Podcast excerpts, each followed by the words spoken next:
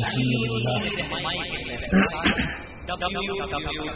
الحمد لله نحمده ونستعينه ونستغفره ونؤمن به ونؤمن به ونتوكل عليه ونعوذ بالله من شرور أنفسنا ومن سيئات أعمالنا من يهده الله فلا مغل له ومن يغدله فلا هادي له وأشهد أن لا إله إلا الله وحده لا شريك له وأشهد أن سيدنا ونبينا ومولانا محمدا عبده ورسوله صلى الله تعالى عليه وعلى آله وأصحابه وعلى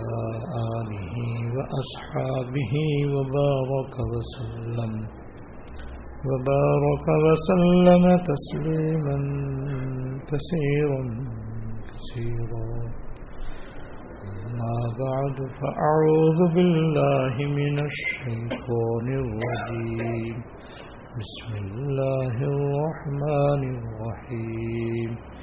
إنما يعمر مساجد الله من آمن بالله واليوم الآخر. صدق الله العظيم. حیات المسلمین کی روح نمبر بارہ کا بیان چل رہا ہے۔ اس کے شروع میں خلاصے کے طور پر حکیم الامت حسمانہ تھانی رحمۃ اللہ علیہ نے پانچ باتیں ارشاد فرمائی ہیں جو مسجد کے بنانے اور تعمیر کرنے کے بارے میں ہیں۔ اور یہ باتیں مسجد کی ظاہری تعمیر کے بارے میں بھی ہیں اور باطنی اور حقیقی تعمیر اور آباد کرنے کے بارے میں بھی ہیں۔ بلکہ زیادہ تر مسجد کی حقیقی تعمیر اور اس کی آبادی کے متعلق ہیں۔ جس میں سے پہلی بات مسجد کی ظاہری تعمیر کے بارے میں ہے کہ ہر مسلمان کو اپنے مال حلال سے مسجد کی تعمیر میں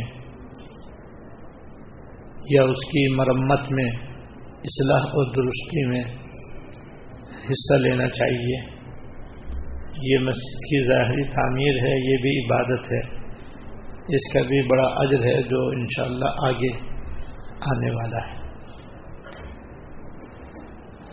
دوسری بات اور تیسری اور چوتھی بات اور پانچویں بات خاص طور سے مسجد کی حقیقی تعمیر اور آباد کرنے کے بارے میں ہے۔ نمبر دو، مسجد کو صاف ستھرا رکھنا۔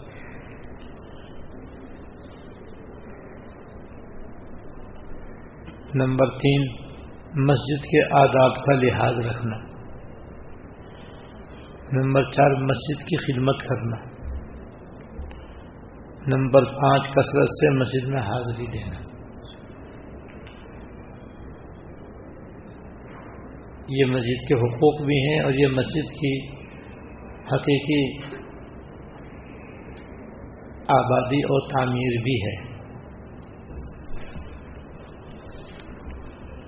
پہلی اور دوسری بات کی تفصیل۔ اس سے پہلے آپ کے سامنے ہو چکی ہے۔ آج انشاءاللہ تیسری بات کے بارے میں کچھ باتیں عرض کی جائیں گی۔ تیسری بات ہے مسجد کے آداب کا لحاظ رکھنا۔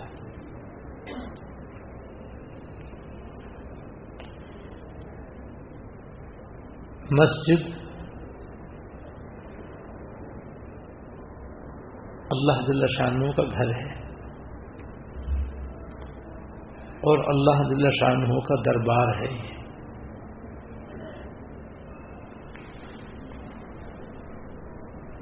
اور احکم الحاکمین بادشاہوں کے بادشاہ کا دربار ہے۔ تو اس کا ادب، اس کا احترام کم از کم کم از کم کسی دنیا کے بادشاہ کے دربار کے برابر تو کرنا چاہیے۔ حق تو یہ ہے کہ اس سے بھی زیادہ اس کا ادب کرنا چاہیے۔ لیکن اگر اتنا نہ ہو سکے تو کم از کم کسی دنیا کے بڑے بادشاہ،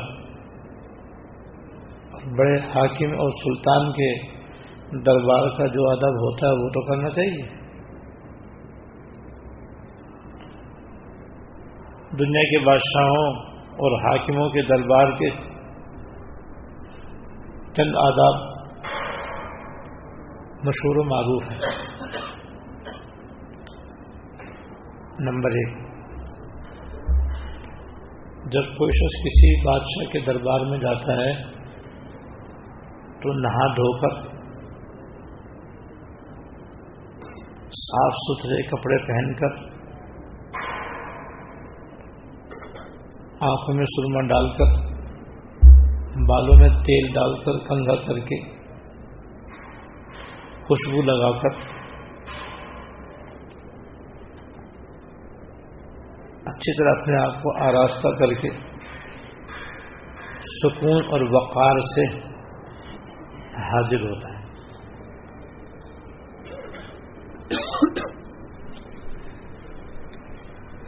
جب دنیا کے کسی بادشاہ کے دربار کا یادب ہے تو اللہ گھر کا بدل جا والا یادب ہونا چاہیے۔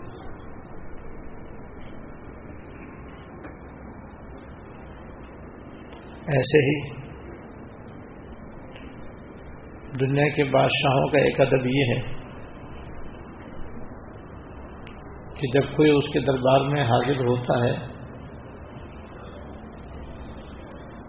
تو وہ ادھر ادھر جھانکتا نہیں ہے۔ تاکتا نہیں ہے۔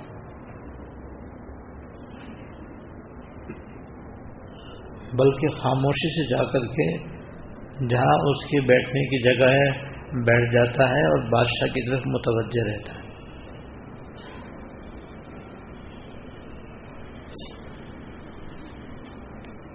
کم از کم یہ ادب مسجد کا تو ہونا چاہیے۔ کہ جو بھی مسجد میں آئے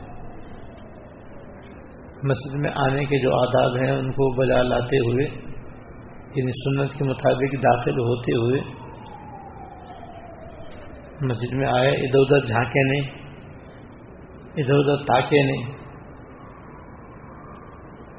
اور آئے اور اللہ تعالیٰ کی عبادت میں مشہور ہو جائے اور ہمتن اللہ جل شانوں کی طرف متوجہ رہے۔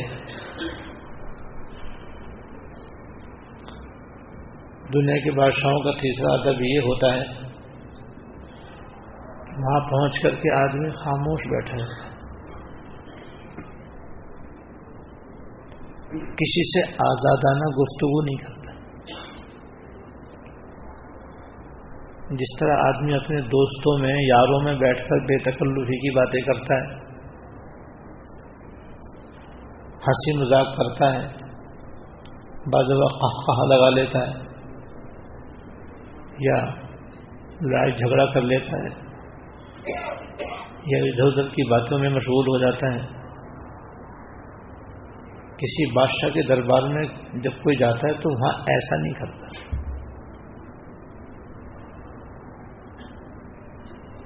وہاں ایسی باتیں کرنے سے بالکل پرہیز کرتا ہے۔ خاموش بیٹھ جاتا ہے۔ اور ذہن میں ہوتا ہے، اگر میں ایسی بدتمیزی کروں گا تو دربار سے نکال دیا جاؤں گا۔ بلکہ یہ بھی خطرہ اس کو ہوتا ہے کہ ہو سکتا ہے دربار کی بے ادبی کرنے کی وجہ سے مجھے کچھ سزا دے دی جائے۔ بادشاہ کی طرف سے سزا کے اندیشے کی وجہ سے بھی۔ اور خود دربار کی عظمت اور بادشاہ کے حیبت کی وجہ سے بھی آدمی وہاں خاموش بیٹھا ہے۔ اللہ دلہ شانوں کے گھر میں کم از کم اتنا تو ادب ہونا چاہیے۔ جب یہاں آئے تو آدمی اس طرح نہ بیٹھے جیسے اپنے گھر میں بیٹھتا ہے۔ ایسی بات اس طرح بے تکلفی سے باتیں نہ کرے جیسا کہ اپنے گھر میں اپنی بیٹھک میں اپنے دوستوں میں بیٹھے کرتا ہے۔ آج کل اس میں بے حد کمی پائی جاتی ہے۔ حضور السلاط والسلام کا ارشاد ہے کہ قیامت قریب مسجدیں بیٹھک بن جائیں گی۔ جیسے بیٹھک میں آپ نے اپنے دوستوں کے ساتھ، یاروں کے ساتھ بیٹھ کر کے باتیں کرتا ہے بے تکلفی سے رہتا ہے اور ہنستا اور ہنستا بولتا ہے، مذاق کرتا ہے، مسجدوں کا بھی یہی حال ہو جائے گا۔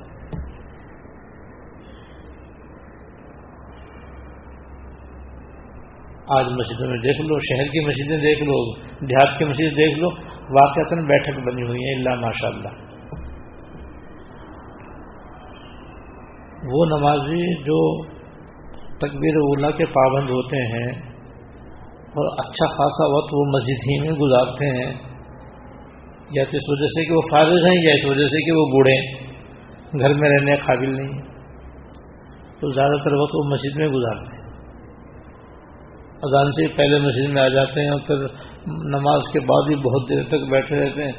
ان میں بیشتر آپ کو وہ نظر آئیں گے جو آپس میں وہاں بیٹھے ہوئے باتیں کرتے رہتے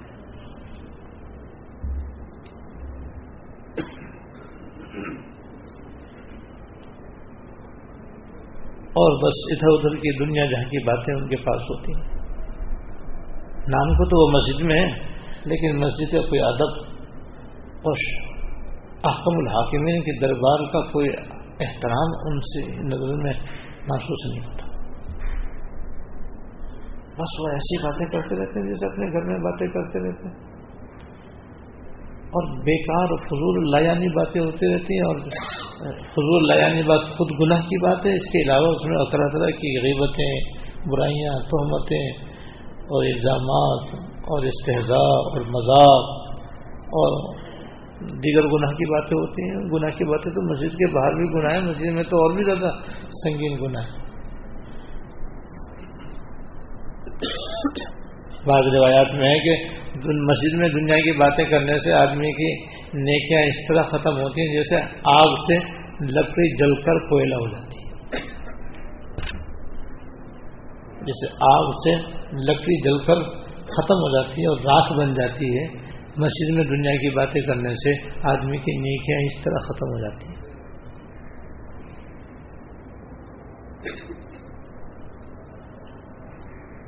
اور ہمارے حضرت رحمۃ اللہ علیہ نے احکام المساجد میں، آداب المساجد میں ایک روایت نقل فرمائی ہے کہ جو شخص مسجد میں بیٹھ کر دنیا کی باتیں کرتا ہے تو ایک فرشتہ اس سے کہتا ہے اس کو کیا ولی اللہ۔ کہ اللہ کے ولی، خاموش ہو جائے تو آکم الحاکمین کے دربار میں ہے۔ بادشاہوں کے بادشاہ کے دربار میں بیٹھا ہوا ہے۔ یہاں دنیا کی باتیں کرنا منع ہے۔ تو اللہ کا ولی ہے۔ اللہ نے اپنے گھر میں اس کو بلایا ہے۔ گھر میں تو دوست کو بلاتے ہیں، دشمن کو تو نہیں بلاتے۔ لہٰذا تو خاموش رہے۔ یہاں دنیا کی باتیں کرنے کی، یہ دنیا کی باتیں کرنے کی جگہ نہیں ہے۔ اس کو دیا ولی اللہ۔ اللہ کے ولی خاموش ہو اگر وہ خاموش ہو جاتا تو بھی ہے۔ ٹھیک ہے۔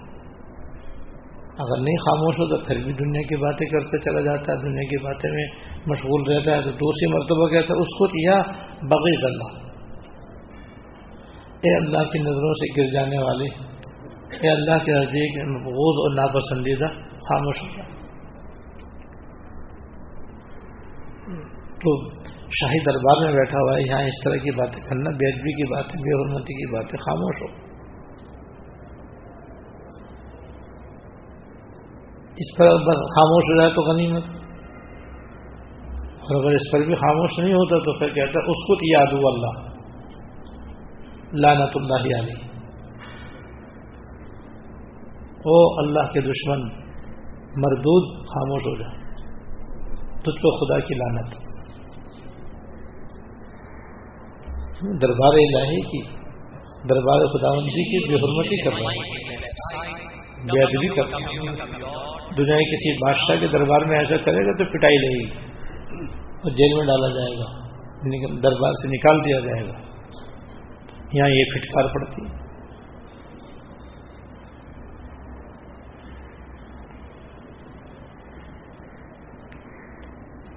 اور ایک روایت اللہ مسیوتی رحمۃ اللہ علیہ نے لکھی۔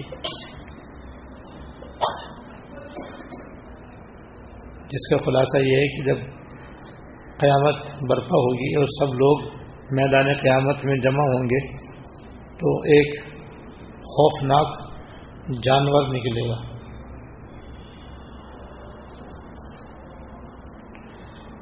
اور وہ بڑا لمبا چوڑا ہوگا۔ اس کا جو چہرہ ہوگا وہ اس طرح مجمے کی طرف ہوگا۔ میں قیامت کے مجمے کی طرف اس طرح سے اس کا چہرہ ہوگا۔ اور وہ یہ کہے گا اے نمن بارد الرحمان و نمن حارب الرحمان جن لوگوں نے اللہ تعالی سے جنگ کی ہے وہ کہاں ہے جنہوں نے رحمان سے جنگ کا اعلان کیا ہے وہ کہاں ہے تو جب امین اس سے دریافت کریں گے۔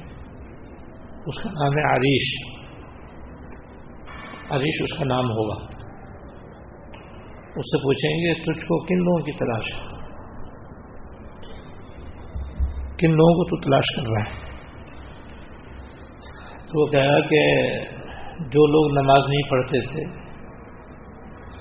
زکوٰۃ نہیں دیتے تھے، سود کھایا کرتے تھے دنیا کی دنیا میں مسجدوں میں بیٹھ کر باتیں کرتے تھے اور وہ مرد جو اپنی شلوار تخنوں سے نیچے رکھتے تھے، مجھے ان کی تلاش ہے۔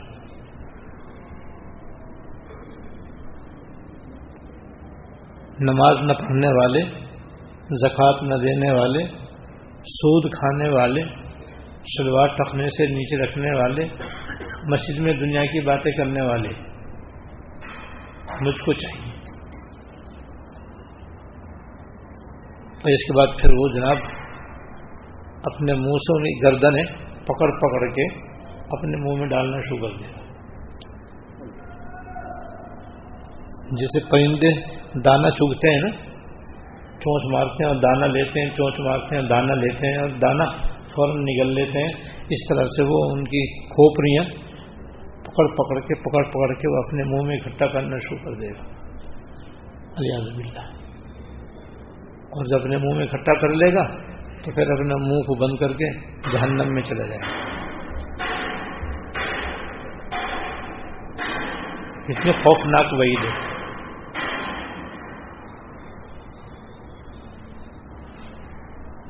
تو جب دنیا کے بادشاہوں کے دربار میں آدمی اس طرح سے باتیں نہیں کرتا، تو پھر مسجد نہیں کیا مسجد کا ادب بادشاہوں کے، دنیا کے بادشاہوں کے برابر بھی نہیں دنیا کے بادشاہوں کے دربار کے برابر بھی نہیں اس کا تو دیکھو، یہ انجام۔ اس لیے ہمیں چاہیے کہ جو میری بات سن رہا ہے، مسجد میں قدم رکھیں تو اپنی زبان کو تالا لگا لیں۔ کہ اس کی زبان سے دنیا کو کوئی بات نہ نکلے، گناہ کوئی بات نہ نکلے۔ یہ نہیں کہ ہماری مرضی چاہے تو ہم مسجد کا ادب کریں، مسجد کا ادب چاہے نہ کریں۔ نہ کریں گے تو یہ وبال ہے۔ آج مسجدیں بیٹھک بنی ہوئی ہیں۔ جس کو دیکھو وہ مسجد میں جا کر کے باتیں کرتا رہتا ہے۔ آپ دیکھو نماز سے پہلے یا نماز کے بعد جگہ جگہ چھوٹے چھوٹے حلقے آپ کو نظر آئیں گے مسجدوں کے اندر۔ خاص طور سے دیہات کے اندر آپ کو بہت زیادہ چار پانچ آدمی یہاں ہلکا بنائے بیٹھے ہیں، دو چار آدمی یہاں ہلکا بنائے بیٹھے ہیں، چار پانچ آدمی ہلکا بنائے۔ ہم باتیں کر رہے یہ علامات قیامت میں سے اور مسجد کی بے حرمتی ہے۔ اور اس طرح دنیا کی باتیں کرنے والے اپنی نیکیاں گنوا رہے ہیں۔ مسجد تو آخرت کمانے کا ذریعہ ہے۔ نیکیاں کمانے کی جگہ ہے، نہ کہ نیکیاں گنوانے کی جگہ ہے۔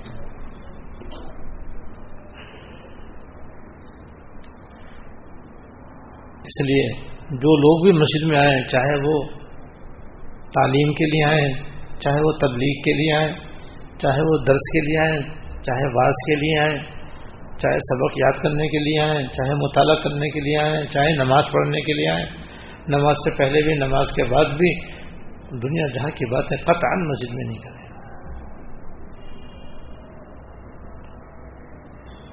مسئلہ بھی یہی ہے کہ دنیا کی باتیں مسجد میں کرنے کی گنجائش نہیں۔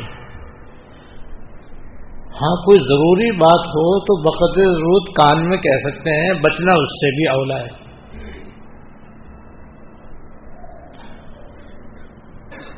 ہمارے اسلاف کا طریقہ تو یہ تھا کہ کوئی دنیا کی بات کرنی ہوتی تھی تو وہ مسجد سے باہر جا کر کرتے تھے۔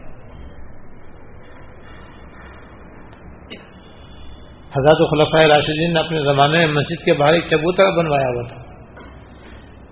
جس کو دنیا کی باتیں کرنی ہوتی یا کوئی اور بات کرنی ہوتی جو جائز ہوتی، تو وہ اس چبوترے پہ چلے جاتے تھے، وہاں جا کر کے بیٹھ کر بات کر لیا کرتے تھے، مسجد میں نہیں کرتے تھے۔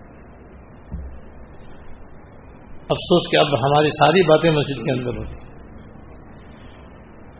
حالانکہ مسجد کا وضو خانہ بھی مسجد سے باہر ہوتا ہے، اگر آدمی بچنا چاہے تو وضو خانے میں جا کے بات کر لے۔ لیکن بہرحال مسجد کے اندر اپنی زبان کو تالا لگانا چاہیے بس۔ بس مسجد میں تو ذکر کے لیے زبان کھولے، تلاوت کے لیے زبان کھولے، دعا کے لیے زبان کھولے، بعض و نصیحت کے لیے زبان کھولے، درس و تدریس کے لیے زبان کھولے، کار خیر کے لیے زبان کھولے، کلمہ خیر اپنی زبان سے بولے ورنہ خاموش ہے۔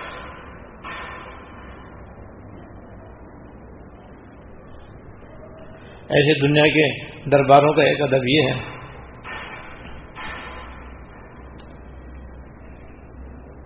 کہ جب دربار میں بادشاہ بیٹھا ہوتا ہے اور وہ کوئی بات کرتا ہے، تو سارے دربار یہ متن اس کی طرف متوجہ رہتے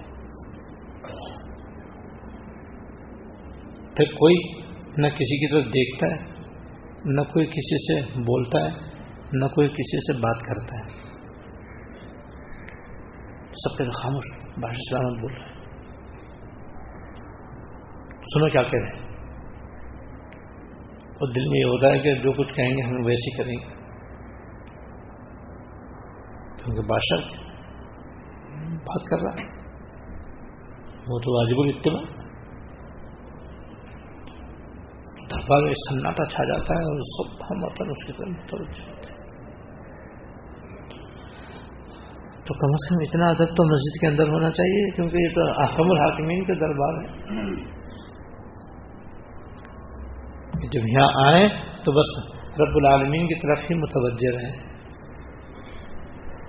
یوں تو ہر مومن مرد عورت کو چاہیے کہ ہم وقت اس کا دھیان اور توجہ بل واسطہ یا بلا واسطہ اللہ تعالی کی طرف رہے۔ اس کو احسان کہتے ہیں۔ طریقت کی ابتدا توبہ سے ہوتی ہے، انتہا احسان پر ہوتی ہے۔ جو تزکیہ نفس کہلاتا ہے، اللہ والی خدمت میں آدمی جاتا ہے اور اپنے ظاہر و باطن کی اصلاح کرواتا ہے،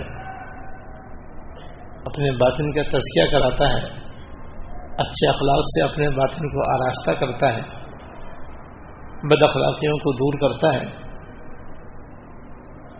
تقوی اختیار کرتا ہے، اس کی ابتدا توبہ سے ہوتی، پہلا قدم توبہ ہے۔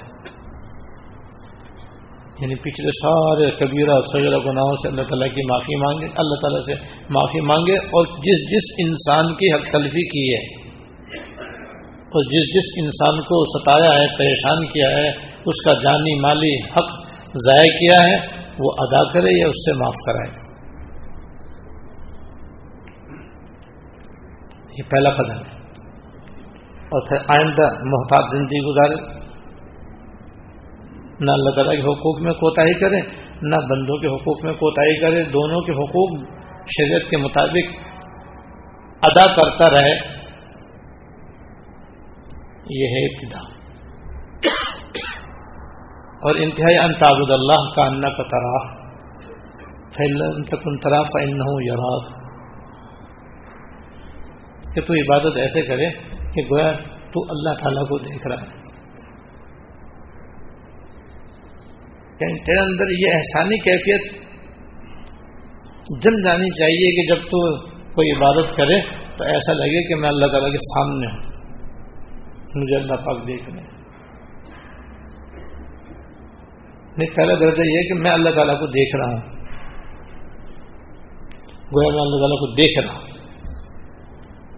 اگر سچ مچ اللہ پاک سامنے ہوتے اور ہماری دنیا میں ہماری آنکھوں میں اتنی طاقت ہوتی کہ ہم اللہ تعالیٰ کو دیکھتے تو پھر کیسی عبادت کرتے؟ اس طرح عبادت کرو۔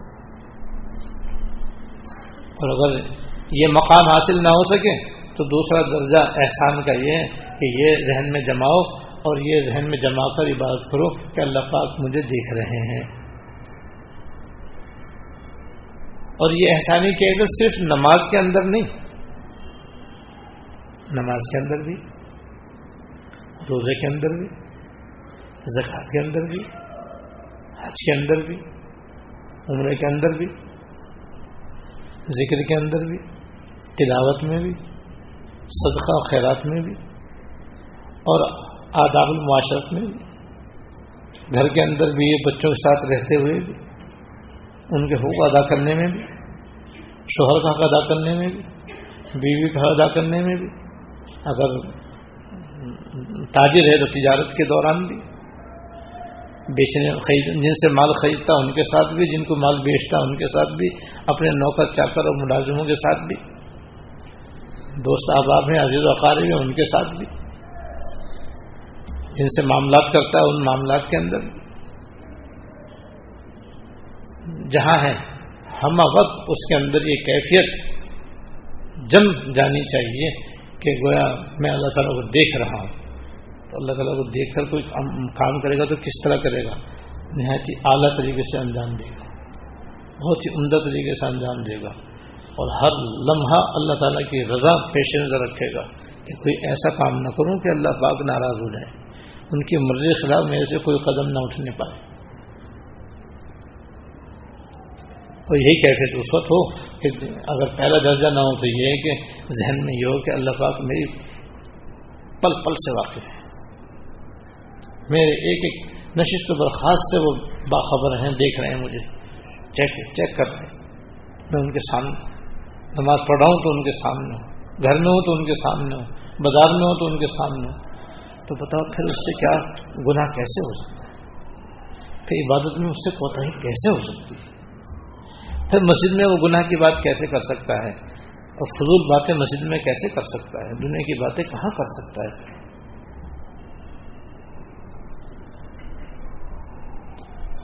تو جیسے کسی دنیا کے بادشاہ کے دربار میں جا کر آدمی ہمتن بادشاہ کی طرف متوجہ رہتا ہے، ایسے ہی اس کو کم از کم مسجد میں آ کر کے تو یہ کیفیت حاصل ہونی چاہیے۔ اور یہ کیفیت ہر آدمی کے اختیار میں، غیر اختیاری کوئی بات نہیں۔ سو فیصد ہم سب کے اپنے اپنے اختیار میں اب بھی ہم بیٹھے بیٹھے بھی ایک ہی آن میں ہم یہ کیفیت اپنے اندر اختیار کر سکتے ہیں۔ کرنی چاہیے۔ اور جب یہ کریں گے تو پھر مسجد کے سارے آداب خود بخود ہم سے ادا ہونے لگیں۔ گے مسجد کی جو بے حرمتی، بے ادبی ہم سے ہوتی، ہماری غفلت کی وجہ سے ہوتی، لاپرواہی کی وجہ سے ہوتی، سستی کی وجہ سے ہوتی، کاہلی کی وجہ سے ہوتی۔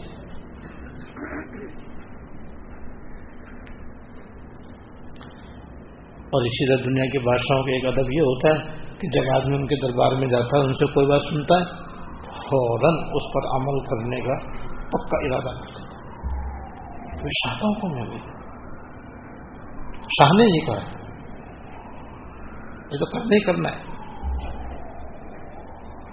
ساری دنیا ایک طرف بادشاہ حکم ایک طرف۔ بس یہی مسجد میں آ کر کے ایک مومن کے دل میں ہونا چاہیے کہ میں اللہ جل شاہوں کے حکم کے تحت ان کے گھر میں آیا اب جو ان کا حکم بس وہ میرے لیے قابل تعمیل ہے۔ اس میں نہ سستی، نہ غفلت، نہ کوتاہی، نہ کمی، نہ لاپرواہی، نہ بے فکری، نہ بے توجہی، بس کرنا ہے۔ کیونکہ اللہ جل شاہوں کا حکم ہے۔ فرض ہے تو فرض کے درجے میں، واجب ہے تو واجب کے درجے میں، سنت ہے سنت کے درجے میں، نفل ہے تو نفل کے درجے میں کرنا ہے۔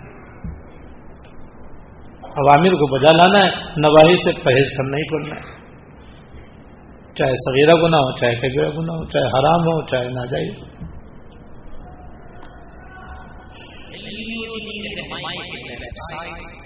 اور دنیا کے بادشاہوں کا ایک، بادشاہوں کے دربار کا ایک ادب یہ ہوتا ہے جب آدمی وہاں جاتا ہے تو کسی چیز کو چھیڑتا نہیں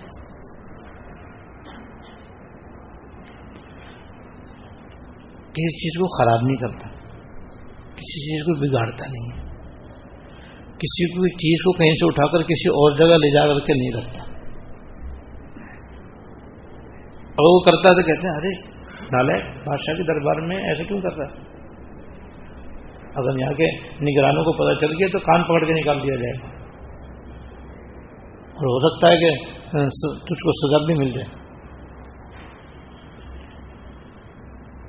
یہ کم از کم یہ ادب اللہ گھر کا بھی ہونا چاہیے۔ جہاں جو چیز جس قاعدے سے سلیقے سے رکھی گئی ہے، اگر استعمال کیے تو آپ استعمال کرو۔ استعمال ہی کے لیے رکھی گئی ہے۔ لیکن جہاں سے لو جس طرح سے رکھیے، پھر اسی طرح رکھ لو۔ دریا مچھلیاں بچھائی جاتی ہیں قالین بچھائی جاتی ہیں، کرسیاں بھی رکھی جاتی ہیں، قرآن شریف بھی رکھے جاتے ہیں۔ ایک خاص ترتیب سے ان کو رکھا جاتا ہے۔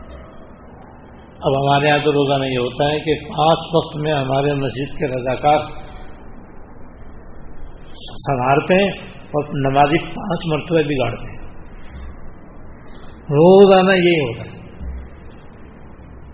روزانہ ہر نماز میں ہمارے حباب قرآن شریف الماری میں خاص ترتیب سے الگ الگ کھانے میں قاعدے طریقے سے لگاتے ہیں۔ اور دن میں پانچ مرتبہ صحیح کرتے ہیں۔ نمازی پانچ مرتبہ ان کو بگاڑتے ہیں۔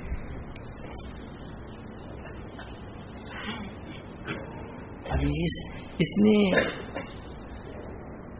نالائکی سے، اس سے بڑھ کر کیا نالائکی ہو کہ کم از کم استعمال کرنے کا تو ادب آنا چاہیے آدمی کہ بھائی جو قرآن شریف جس نمبر سے لیا ہے، جس کھانے سے لیا ہے، پڑھ کے وہیں رکھ دے آدمی، رکھنا ہی تو ہے نا۔ بس نکالنے میں بھی کوئی حص نہیں ہے۔ بس بیلوں کی طرح نکال لیا۔ اور پھر رکھنے کے اندر تو کوئی انسانیت ہے ہی نہیں۔ اللہ ماشاء اللہ کہ جہاں چاہ رکھ دیا، جس طرح چاہ رکھ دیا، جس خانے میں ڈال دیا، جس جگہ رکھ دیا، چھوٹے قرآن شریف کو بڑے قرآن شریف میں رکھ دیا، بڑے قرآن شریف کو چھوٹے قرآن شریف میں رکھ دیا، لائن سے رکھے ہوئے کو بے لائن کے رکھ دیا، یہ عام روزانہ دن میں پانچ مرتبہ ہوتا مسجد کے خاطر رضاکار بیچارے پانچ دفعہ صحیح کرتے ہیں، نمازی پانچ مرتبہ بگاڑ کے جاتے ہیں۔ ایسی کرسیوں کا حال ہے۔ کرسیاں معذوروں کے لیے رکھی جاتی ہیں۔ لیکن روزانہ پانچ نمازوں کے اندر وہ ان کو صحیح کر کے رکھا جاتا ہے، ایک خاص ترتیب سے، ایک خاص جگہ پہ رکھا جاتا ہے۔ نماز کے بعد دیکھ لو انہیں کیا حاصل ہوتا معلوم ڈھنگ نہیں ہے، ادب نہیں ہے سلیقہ نہیں ہے۔ ساری وجہ بے فکری بے فکری، بے توجہی، بے دھیانی، لاپرواہی، بس کوٹ کوٹ کے بھری ہوئی، اس لیے ادب معاشرت پامال ہوتے ہیں وہی حال مسجد کے اندر بھی کہ مسجد کے اندر بھی جب یہ لوگ آتے ہیں، تو اس قسم کی حرکتیں کرتے ہیں۔ ایک دن روزانہ، ایک دن نہیں، روزانہ یہ ہوتا ہے۔ حالانکہ یہ تو اللہ تعالیٰ کا دربار ہے، اس کا تو کم از کم کم از کم دنیا کے بادشاہوں کے دربار کے برابر تو آدمی کے اندر ادب ہونا چاہیے۔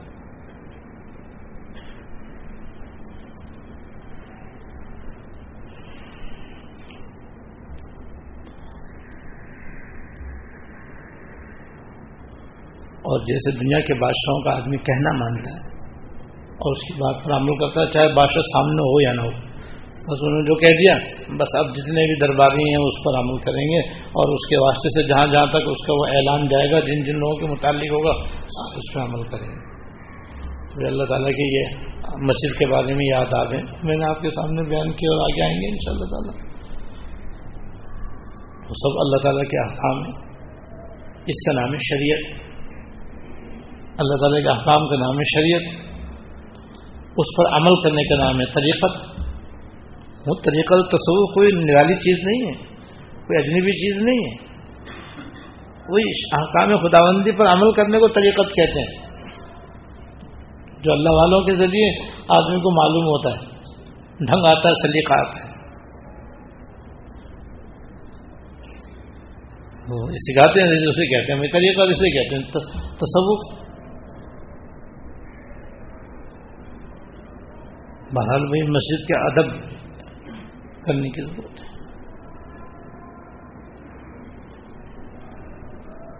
دنیا میں سب سے محبوب جگہ اللہ تعالیٰ کے نزدیک مسجد ہے سب سے ناپسندیدہ جگہ اللہ تعالیٰ کے یہاں بازار ہے۔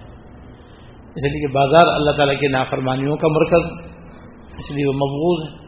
مسجد اللہ تعالیٰ کی عبادت طاعت کا مرکز ہے۔ اس لیے وہ محبوب ہے۔ تو عبادت طاعت اس کا مقصود ہے۔ اس لیے بس یہاں آئے تو آدمی اللہ تعالیٰ کی عبادت کرے، اس کی اطاعت کرے، اس کا ذکر کرے، اس کی تلاوت کرام کی تلاوت کرے تصویر پڑھے، دعا کرے اور مسجد میں کوئی بے ڈھنگا پن نہ کرے۔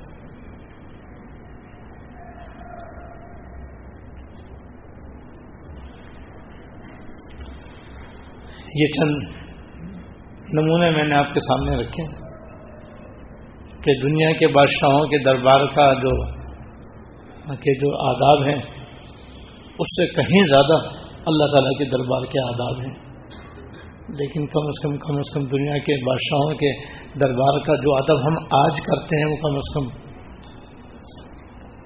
ہر مسجد میں تو ہم ان کو بجا لیں اور کوشش کریں کہ اس سے بھی بڑھ کر اس کا ادب کریں۔ باقی تفصیل ان شاء اللہ تعالیٰ آئندہ آئے گی۔ اللہ تعالیٰ ہمیں توفیق ہے اللہ تعالیٰ ہماری غفلت کو دور فرمائے۔ ہماری لاپرواہی کو دور فرمائے ہمارے فکر پیدا فرمائے کہ ہم مسجد کے آداب کو پہچانیں اللہ تعالی گھر کی عظمت کو پہچانیں اور اس کا حق ادا کرنے کی کوشش کریں۔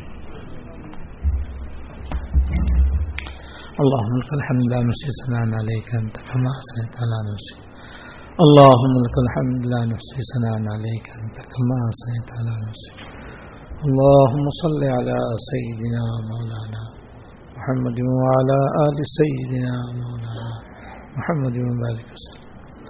ربنا ظلمنا أنفسنا وإن لم تغفر لنا وترحمنا لنكونن من الخاسرين. ربنا ظلمنا أنفسنا وإن لم تغفر لنا وترحمنا لنكونن من الخاسرين. ربنا هب لنا من أزواجنا وذرياتنا قرة أعين واجعلنا للمتقين إماما. اللهم اغفر لنا وارحمنا وعافنا واعف عنا اللهم اغفر لنا وارحمنا وعافنا واعف عنا. ربنا هب لنا من أزواجنا وذرياتنا قرة أعين واجعلنا للمتقين إماما. یا رحم الرحمین یا رب العالمین، یا حی، یا قیوم، یا ذلال والاکرام ہمارے سارے اپنے پچھلے چھوٹے اور بڑے خفیہ علانیہ ہر قسم کے گناہوں کو معاف فرما۔ یا اللہ، ہمارے سارے گناہوں کو معاف فرما۔ یا اللہ، ہماری ساری خطاؤں کو درگزر فرما اور آئندہ سارے گناہوں سے بچنے کی توفیق عطا فرما۔ یا اللہ، ہم سے ہماری شامت عمل کو بھی دور فرما۔ یا اللہ، ہماری شامت عمل کو دور فرما۔ یا اللہ ہمارے ظاہر و باطن کی اصلاح فرما۔ یا اللہ ہمیں اپنے گھر کی عظمت پہچاننے کی توفیق عطا فرما۔ اور اپنے گھر کے آداب بجا لانے کی توفیق عطا فرما۔ یا اللہ مسجد چھوٹی ہوئی اور بڑی شہر کی ہوئی یا دیہات کی اس کا حق ادا کرنے کی توفیق عطا فرما، اس کا ادب و احترام کرنے کی توفیق عطا فرما، اور اس میں جا کر اپنی یاد نصیب فرما۔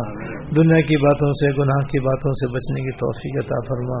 اور مسجد کے اندر، مسجد کی چیزوں کو غلط استعمال کرنے سے بچنے کی توفیق عطا فرما۔ یا رحم الرحمین یا رب العالمین، یا حیو یا قیوم، یا ذلال اکرام، ہماری ساری بیماریوں کو دور فرما، ساری پریشانیوں کو دور فرما، بے روزگاری کو دور فرما، مہنگائی کو دور فرما، بے حیائی کو دور فرما، بدمنی کو دور فرما۔ یا اللہ یا اللہ پاکستان پر رحم فرما، بالخصوص ہمارے شہر پر رحم فرما، پورے ملک پر ہمارے شہر پر رحم فرما، یہاں سے قتل و غارت گری ختم فرما۔ یا اللہ جان، مال، عزت، آبرو کی حفاظت عام فرما اور تعام فرما۔ یا اللہ ہر قسم کی ہلاکتوں سے، ہر طرح کے حادثات سانحات واقعات، آفات اور بلیات سے ہماری تھم مسلمانوں کی حفاظت فرما۔ ہر قسم کے حادثات سانحات واقعات اور آفات و بلیات سے ہم سب کی حفاظت فرما۔ یا اللہ ہماری ساری پریشانیوں کو دور فرما۔ جتنے احباب نے اور خواتین حضرات نے دعاؤں کے واسطے کہا ہے، سب کی نیک مرادیں پوری فرما۔ یا اللہ، سب کی نیک مرادیں پوری فرما۔ یا اللہ، دین کی سمجھ عطا فرما۔ آخرت کی فکر عطا فرما۔ اپنی مرضیات پہ چلنے کی توفیق عطا فرما۔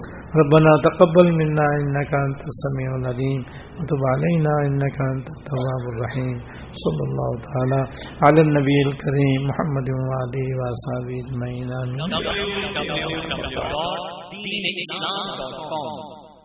یہ علمی و دینی رہنمائی کے لیے ویب سائٹ ہے، اس کے اغراض و مقاصد www.deenislam.com اس اسلامی تعلیمات کو دنیا بھر کے مسلمانوں تک پہنچانا ہے اور اس کے ساتھ اصل حاضر کے جدید مسائل جن کا تعلق زندگی کے کسی بھی شعبے سے اور اس کے بارے میں قرآن سنت کی روشنی میں صحیح رہنمائی کرنا ہے۔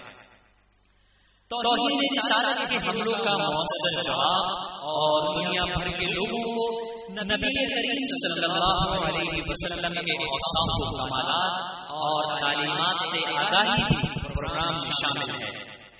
اسلام کے خلاف پھیلائی گئی غلط فہمیوں کو دور کرنا اور مسلمانوں کے ایمانی جذبات کو بیدار رکھنا بھی اس کوشش کا حصہ ہے۔ صدر جامعہ دارالعلوم کراچی مولانا مفتی محمد رفیع عثمانی شاہ احمد مفتی اعظم پاکستان۔ اور شیخ الاسلام justice retire supreme court of Pakistan, Maulana Mufti Muhammad Taqi Usmani صاحب مرکز اور مفتی جامعہ دارالعلوم کراچی حضرت مولانا مفتی عبدالرؤوف سکھر صاحب مرکز کی ہفتہ وار اسلامی مجالس براہ راست بیان بھی اور دیگر علماء پاک و ہند کی تقاریر اب انٹرنیٹ پر اس ویب سائٹ پر سنی جا سکتی ہے۔ اسی طرح آپ کے مسائل اور ان کا حل یعنی آن لائن دارالفتا اور مدارس دینیا کے سالانہ نتائج بھی گھر بیٹھے بآسانی استفادہ حاصل کیا جا سکتا ہے۔